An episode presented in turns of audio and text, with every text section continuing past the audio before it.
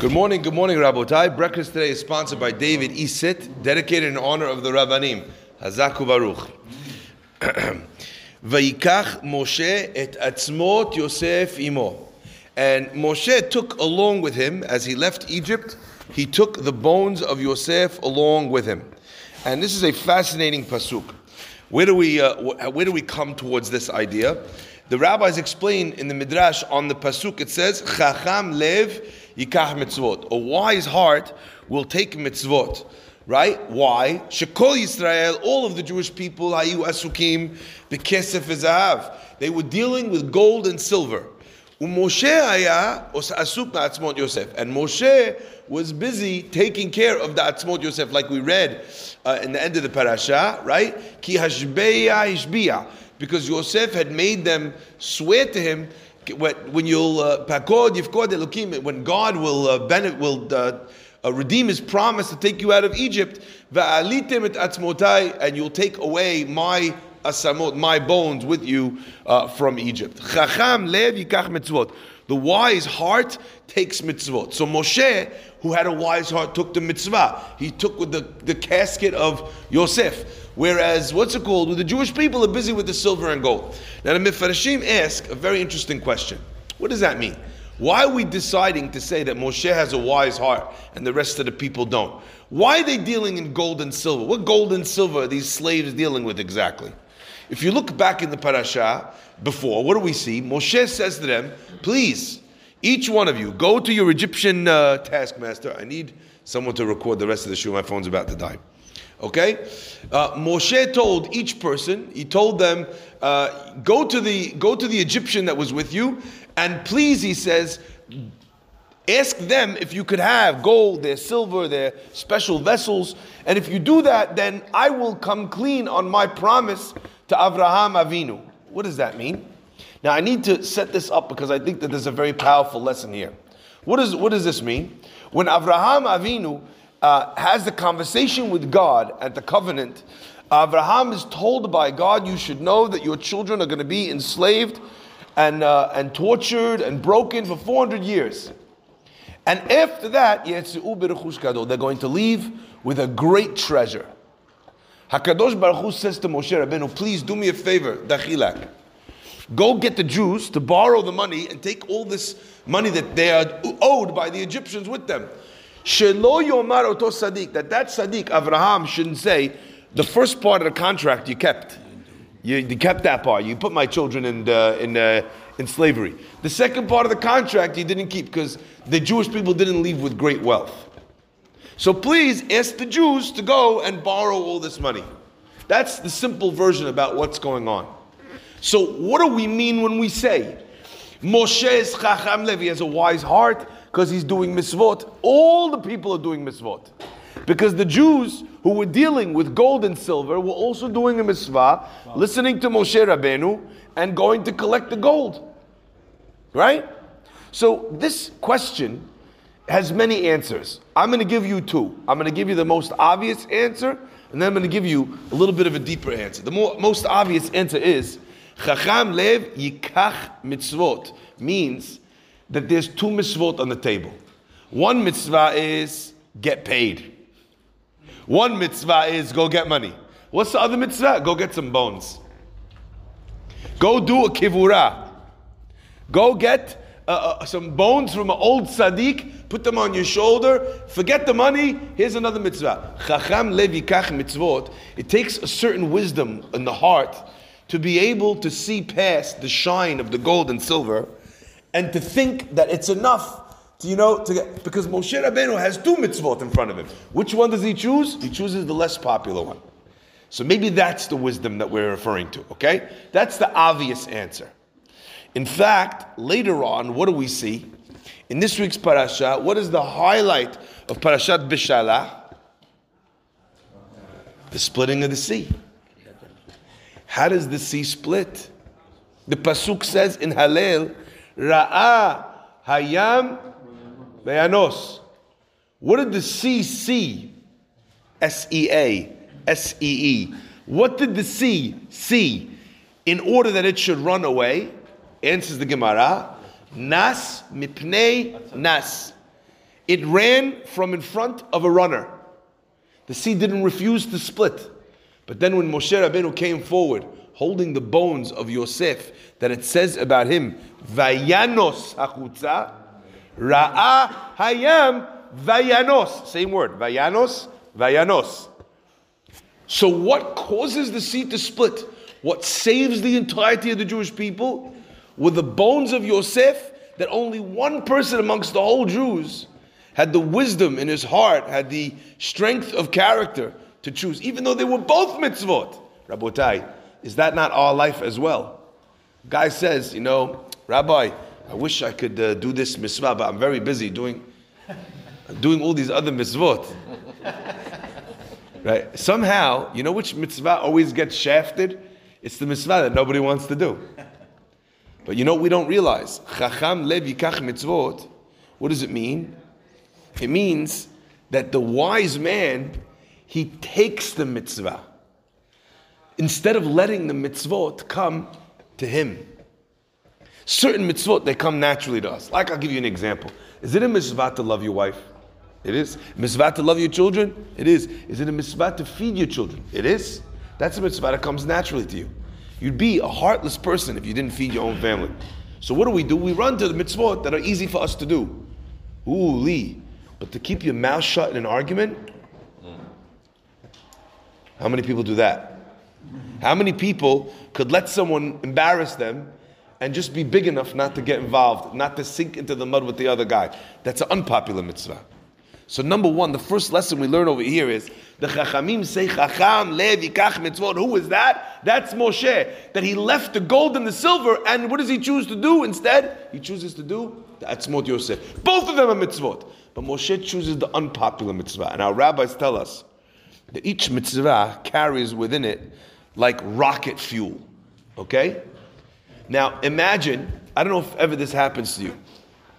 There's never a time where people feel butterflies in their stomach and more anxiousness than when you're sitting in long lines in the airport and all of a sudden they open up another line.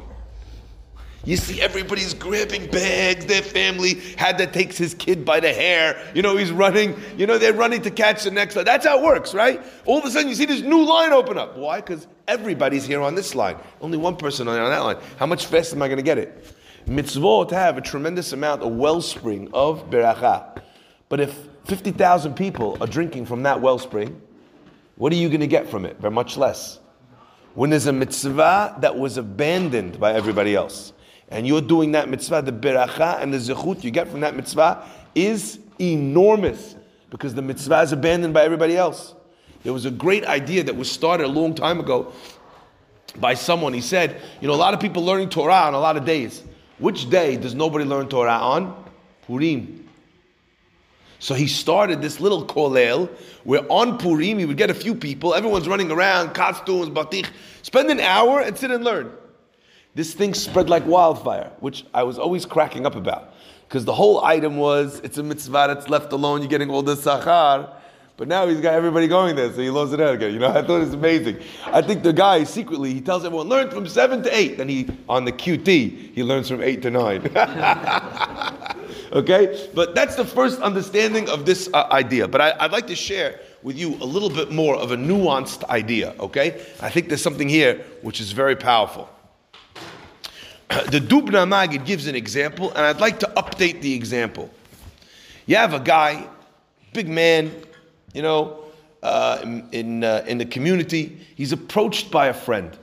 The friend comes to him and he says, Listen, my son, uh, he's just finished university. He's starting out on his own, get himself a new apartment, you know, he's trying to, you know, make his way in the world. Is there any way you could give him a job in the company? Guy says, Sure, no problem. The kid starts to work, he works very hard. One month goes by, end of the month, the guy, he walks into the office of the, of the owner of the company, best friends with his dad, payday. And he says, uh, you know, it's been such an honor to work here for this month. I'm looking forward to working with you for a long time, Bezat Hashem. He says, can I get paid? The guy says, I'm not paying you, with a big smile. He says, you're not paying me. He goes, no. You know what I'm doing for you, he says? I'm giving you stock options. I'm giving you equity in the company. Kid says, take your equity and put it where the sun don't shine. I don't need your equity. I need rent. I need rent. Comes back to his father. He's so upset. He tells his father, the guy's crazy. I worked for him for a month. He's giving me these papers with options and equity. He goes, I need money. I need nadi. I need flus. I need kesef. Shaveh kesef. The father's trying to explain to the kid that he's an idiot because and you know you what you want actually is you don't want money that you're going to spend you want something that as the company grows you're port you know you're in fact but the kid says no i need i had no money for rent back and forth back and forth until finally he comes to the, his friend and he says listen what you did was incredibly generous i can't thank you enough but the kid he doesn't know he's too young to understand the value of what you've of the gift you've given to him so instead he says give him a few pennies he's worth as an intern, give him a couple dollars, and that'll make him happier than your big gift. Rabotai, it is only a child, an immature person, that would value that over that. It is the nature of the stage of life that he is in that makes him value a couple of dollars more than the equity. If someone's been working in the industry for years, he won't take the dollars. He's only coming on board if you give him a percentage of the company. That's what he wants. That's where the big money is. But the kid is not mature enough. His life situation is not mature enough. He needs rent. He can't pay to be in the apartment. He's not mature enough. Now, if he was mature enough, what would he do? He would say, You know what? You're 100% right. This is the biggest gift ever. I'm going to leave my apartment where I need to pay rent, where the circumstances of my life are forcing me to make immature decisions. I'll move back into the basement of my parents because the gift that you're giving me is so valuable. It just means I don't have liquid right now. Rabotai, that is the conversation that happens between Borei Olam and the Jewish people. Borei Olam says to Avraham Avinu, I'm going to bring your children down to Mitzrayim. And you know what? I'm going to bring them out Rechush Gadol. Hakadosh Baruch Hu says to Moshe, please. Our Chachamim say, why does God say please to Moshe? Please, he says. Ask them to ask the, the, Egyptians for money. Shelo yomar oto sadiq. That that sadiq shouldn't say you kept the first part of the bar, of the contract, but not the second. All the commentators ask, what? The only reason why God kept his word is because Abraham was going to complain? Why did he keep his word? Because he keeps his word. Because he's God. Like we always say, Ani Hashem, I am God, Ne'eman, trustworthy to keep my word, to pay Sachartov Sadiqim, to pay good reward to those that are righteous, those who deserve it, those that I promised. And the answer the Mefarshim give is that what God is saying is, I was going to give them Rechush Gadol. I'm letting them leave with something important. I'm letting them leave with all the lessons and all the uh, the emunah that being in Egypt, that's the great gift that I spoke about. But I'm worried that Avraham Avinu is going to come to me like the dad in the story and say, It's true that you promised me that. But my kid, who's now been a slave for so long, who forgot the value of spiritual gifts, who will look at Rechush Gadol and say, You didn't pay me. I need some gold and silver because I'm a slave and those are my musagim, those are my understandings of the way the world works. Pay him in a language he understands. So Borei Olam, in order that the Sadiq shouldn't say it, he kept his word already. But in order there shouldn't be a complaint by someone who misunderstood the value of what was being given, he says, Go and give them this too. Chacham lev, but it's Moshe Rabbeinu who understands different. Now I want to prove this to you. And then I'm going to drive home Be'ezat Hashem our lesson today. Later on, we know the Jewish people get gold and silver two times. The first time they get gold and silver is in Egypt. The second time they get gold and silver, even more gold and silver, is where? By the Yam Suf. And we'll read it in the parasha. It says, Vayasa otam and Moshe, he made them travel. And our Chachamim explain, Hisi'an bal korchan. He had to force them to travel. He had to pull them, yank them by the arms, drag them away from the gold and silver. And all the commentators ask, I don't understand. Moshe, why are you dragging them away? Let them gather the gold and silver. It was a promise that was made by God to Abraham. Why is Hashem not worried about his promise now? Let them gather all the gold and silver. The answer is, the answer is, if this kid on his first day at work complains to his dad about getting stock options and equity instead of money, fine. If the kid grows up and still is asking for $3 instead of a portion in the company, that's a problem. Moshe Rabbeinu is willing to let the slaves think like slaves, think small minded, think immature when they're leaving Egypt. But you just had the sea split. They just saw Hakadosh Baruch Hu. What the simplest maidservant saw at the splitting of the sea was greater in revelation and in nivu'ah than Yecheskel ben Buzi miyamav, more than one of the greatest prophets saw in all of his tenure as a prophet. You're now on the other side of the sea. At this stage, you're still running around dragging the gold and silver?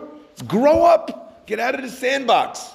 Don't you understand that the prize is a little bit down the ways when we're going to go to Har Sinai to serve God, to become the chosen people?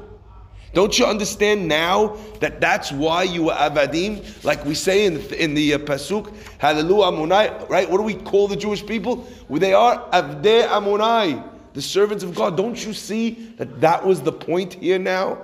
Rabotai, all of us live a life like this, where we struggle and we veer between the short term delights of our life and the long term benefits of, uh, that life has to offer. Where we have to make a decision about a little bit more money, or a little bit more comfort, or a little bit more XYZ, or family, or the right thing, or tzedakah. Now, I'm not here to tell you the balance. I'll let your heart figure that out. But as an example, do I need the next vacation before I've given a little bit more to tzedakah? I don't know that I need that. That's the Jew sitting at the Yam Suf with the golden of Moshe Rabbeinu saying, Come on already, grow, grow up. Like, I get when you're 20 and you're hungry and you want to hustle and conquer the world. I get it. You're young, your circumstances of life force you to have that money. I get it. But now you're here. How much more? How much more do you need? Now, now again, I'm not saying this only about someone, only about money, only about being financially secure. I'm not saying it about that. This is about much broader things. And I'd like to give you a pointed example. You know, in marriage, as an example, when someone is young, the definition of love and affection, quite often the beginning of marriage, is primarily physical. Is that true? The love that they're getting from one another is primarily described and quantified in the physical interaction, whether it's intimacy, whether it's uh, affection, whether it's embracing, etc., etc. In the beginning of marriage. If that's all that you have, after 50 years of marriage, Shema Israel. You know why? Because that anyone could give you. The true value in marriage is the deep stuff, is the loyalty, is the trust is the support that someone gives you on a bad day. Now, in the beginning, that's not way you're looking at it, but that's how life is supposed to progress. You're supposed to be able eventually to recognize that I thought this was gold when I was young, but now I see it was only fool's gold. The real gold was something much deeper. The real gold might even be something that I can't see and that I can't feel. Rabotai, this is true about friendship as a kid. What's friendship? Friendship is a great time with the guy who has the most charismatic, he's the funniest guy, everyone, he's the big, the life of the party. That's how you think what the, the, the, the peak of friendship is when you're young. Having a great, fun friend that everything is a party, amazing. But until when? Until when is your best friend the guy that throws the craziest party? Until when? When do you mature beyond that and you value a friendship where the person is with you no matter what? Where even if you lost everything you had, the guy'd still call you every Thursday night. And you'd still go out for a drink. And you wouldn't be able to afford it, but the guy would go with you to a place where you could afford so that you'd be happier. When, until when? Until when are we the child? Chacham lev yikach mitzvot. That's what the Pasuk says. That it was wise of Moshe Rabbeinu to choose it in the first. And you know what? You got to let people make those mistakes initially. You know, when a guy tells you, a little kid tells you, you know, uh, I want dating, this girl, she's not pretty enough for me. And I'm looking at the guy, like, have you seen yourself? You know, come on. Now, I'm willing to let a 21 year old guy tell me, look, I gotta be, you know, the girl's gotta this, gotta, I'm willing, fine, 21 years old, you're a baby. But now, now you're 40, and now you're dating at 40, you know, and you're still playing the same games. You know, come on. Rabotai, this applies to everybody on every level.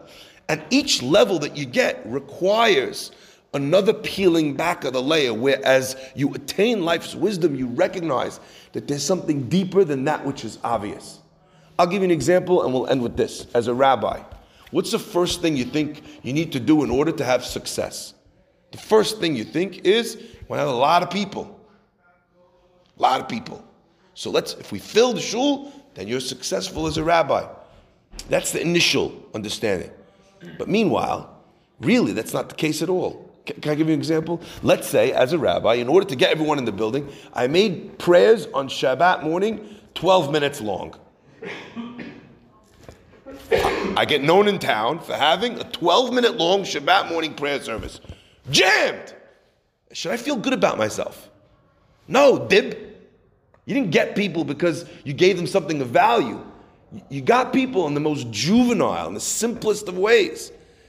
Eventually, we demand of a person levels of growth where there's a chokhmat lev in his marriage, in his friendship, in his business, in his she'ifot, what he does for the community.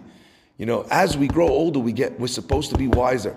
And instead of the way it works now in the community, where people donate their time to the community when they're young kids, they're volunteering when they're 18. It should be the opposite. Now you're 40, 50, 60. Now you have real life experience. Now come on board and now give that time. Your contribution will be so much more valuable with everything that you have now. But Rabotai, sometimes we think the opposite way around. And that's what the Pasuk is telling us. Chacham lev, mitzvot. Baruch Adonai le'olam.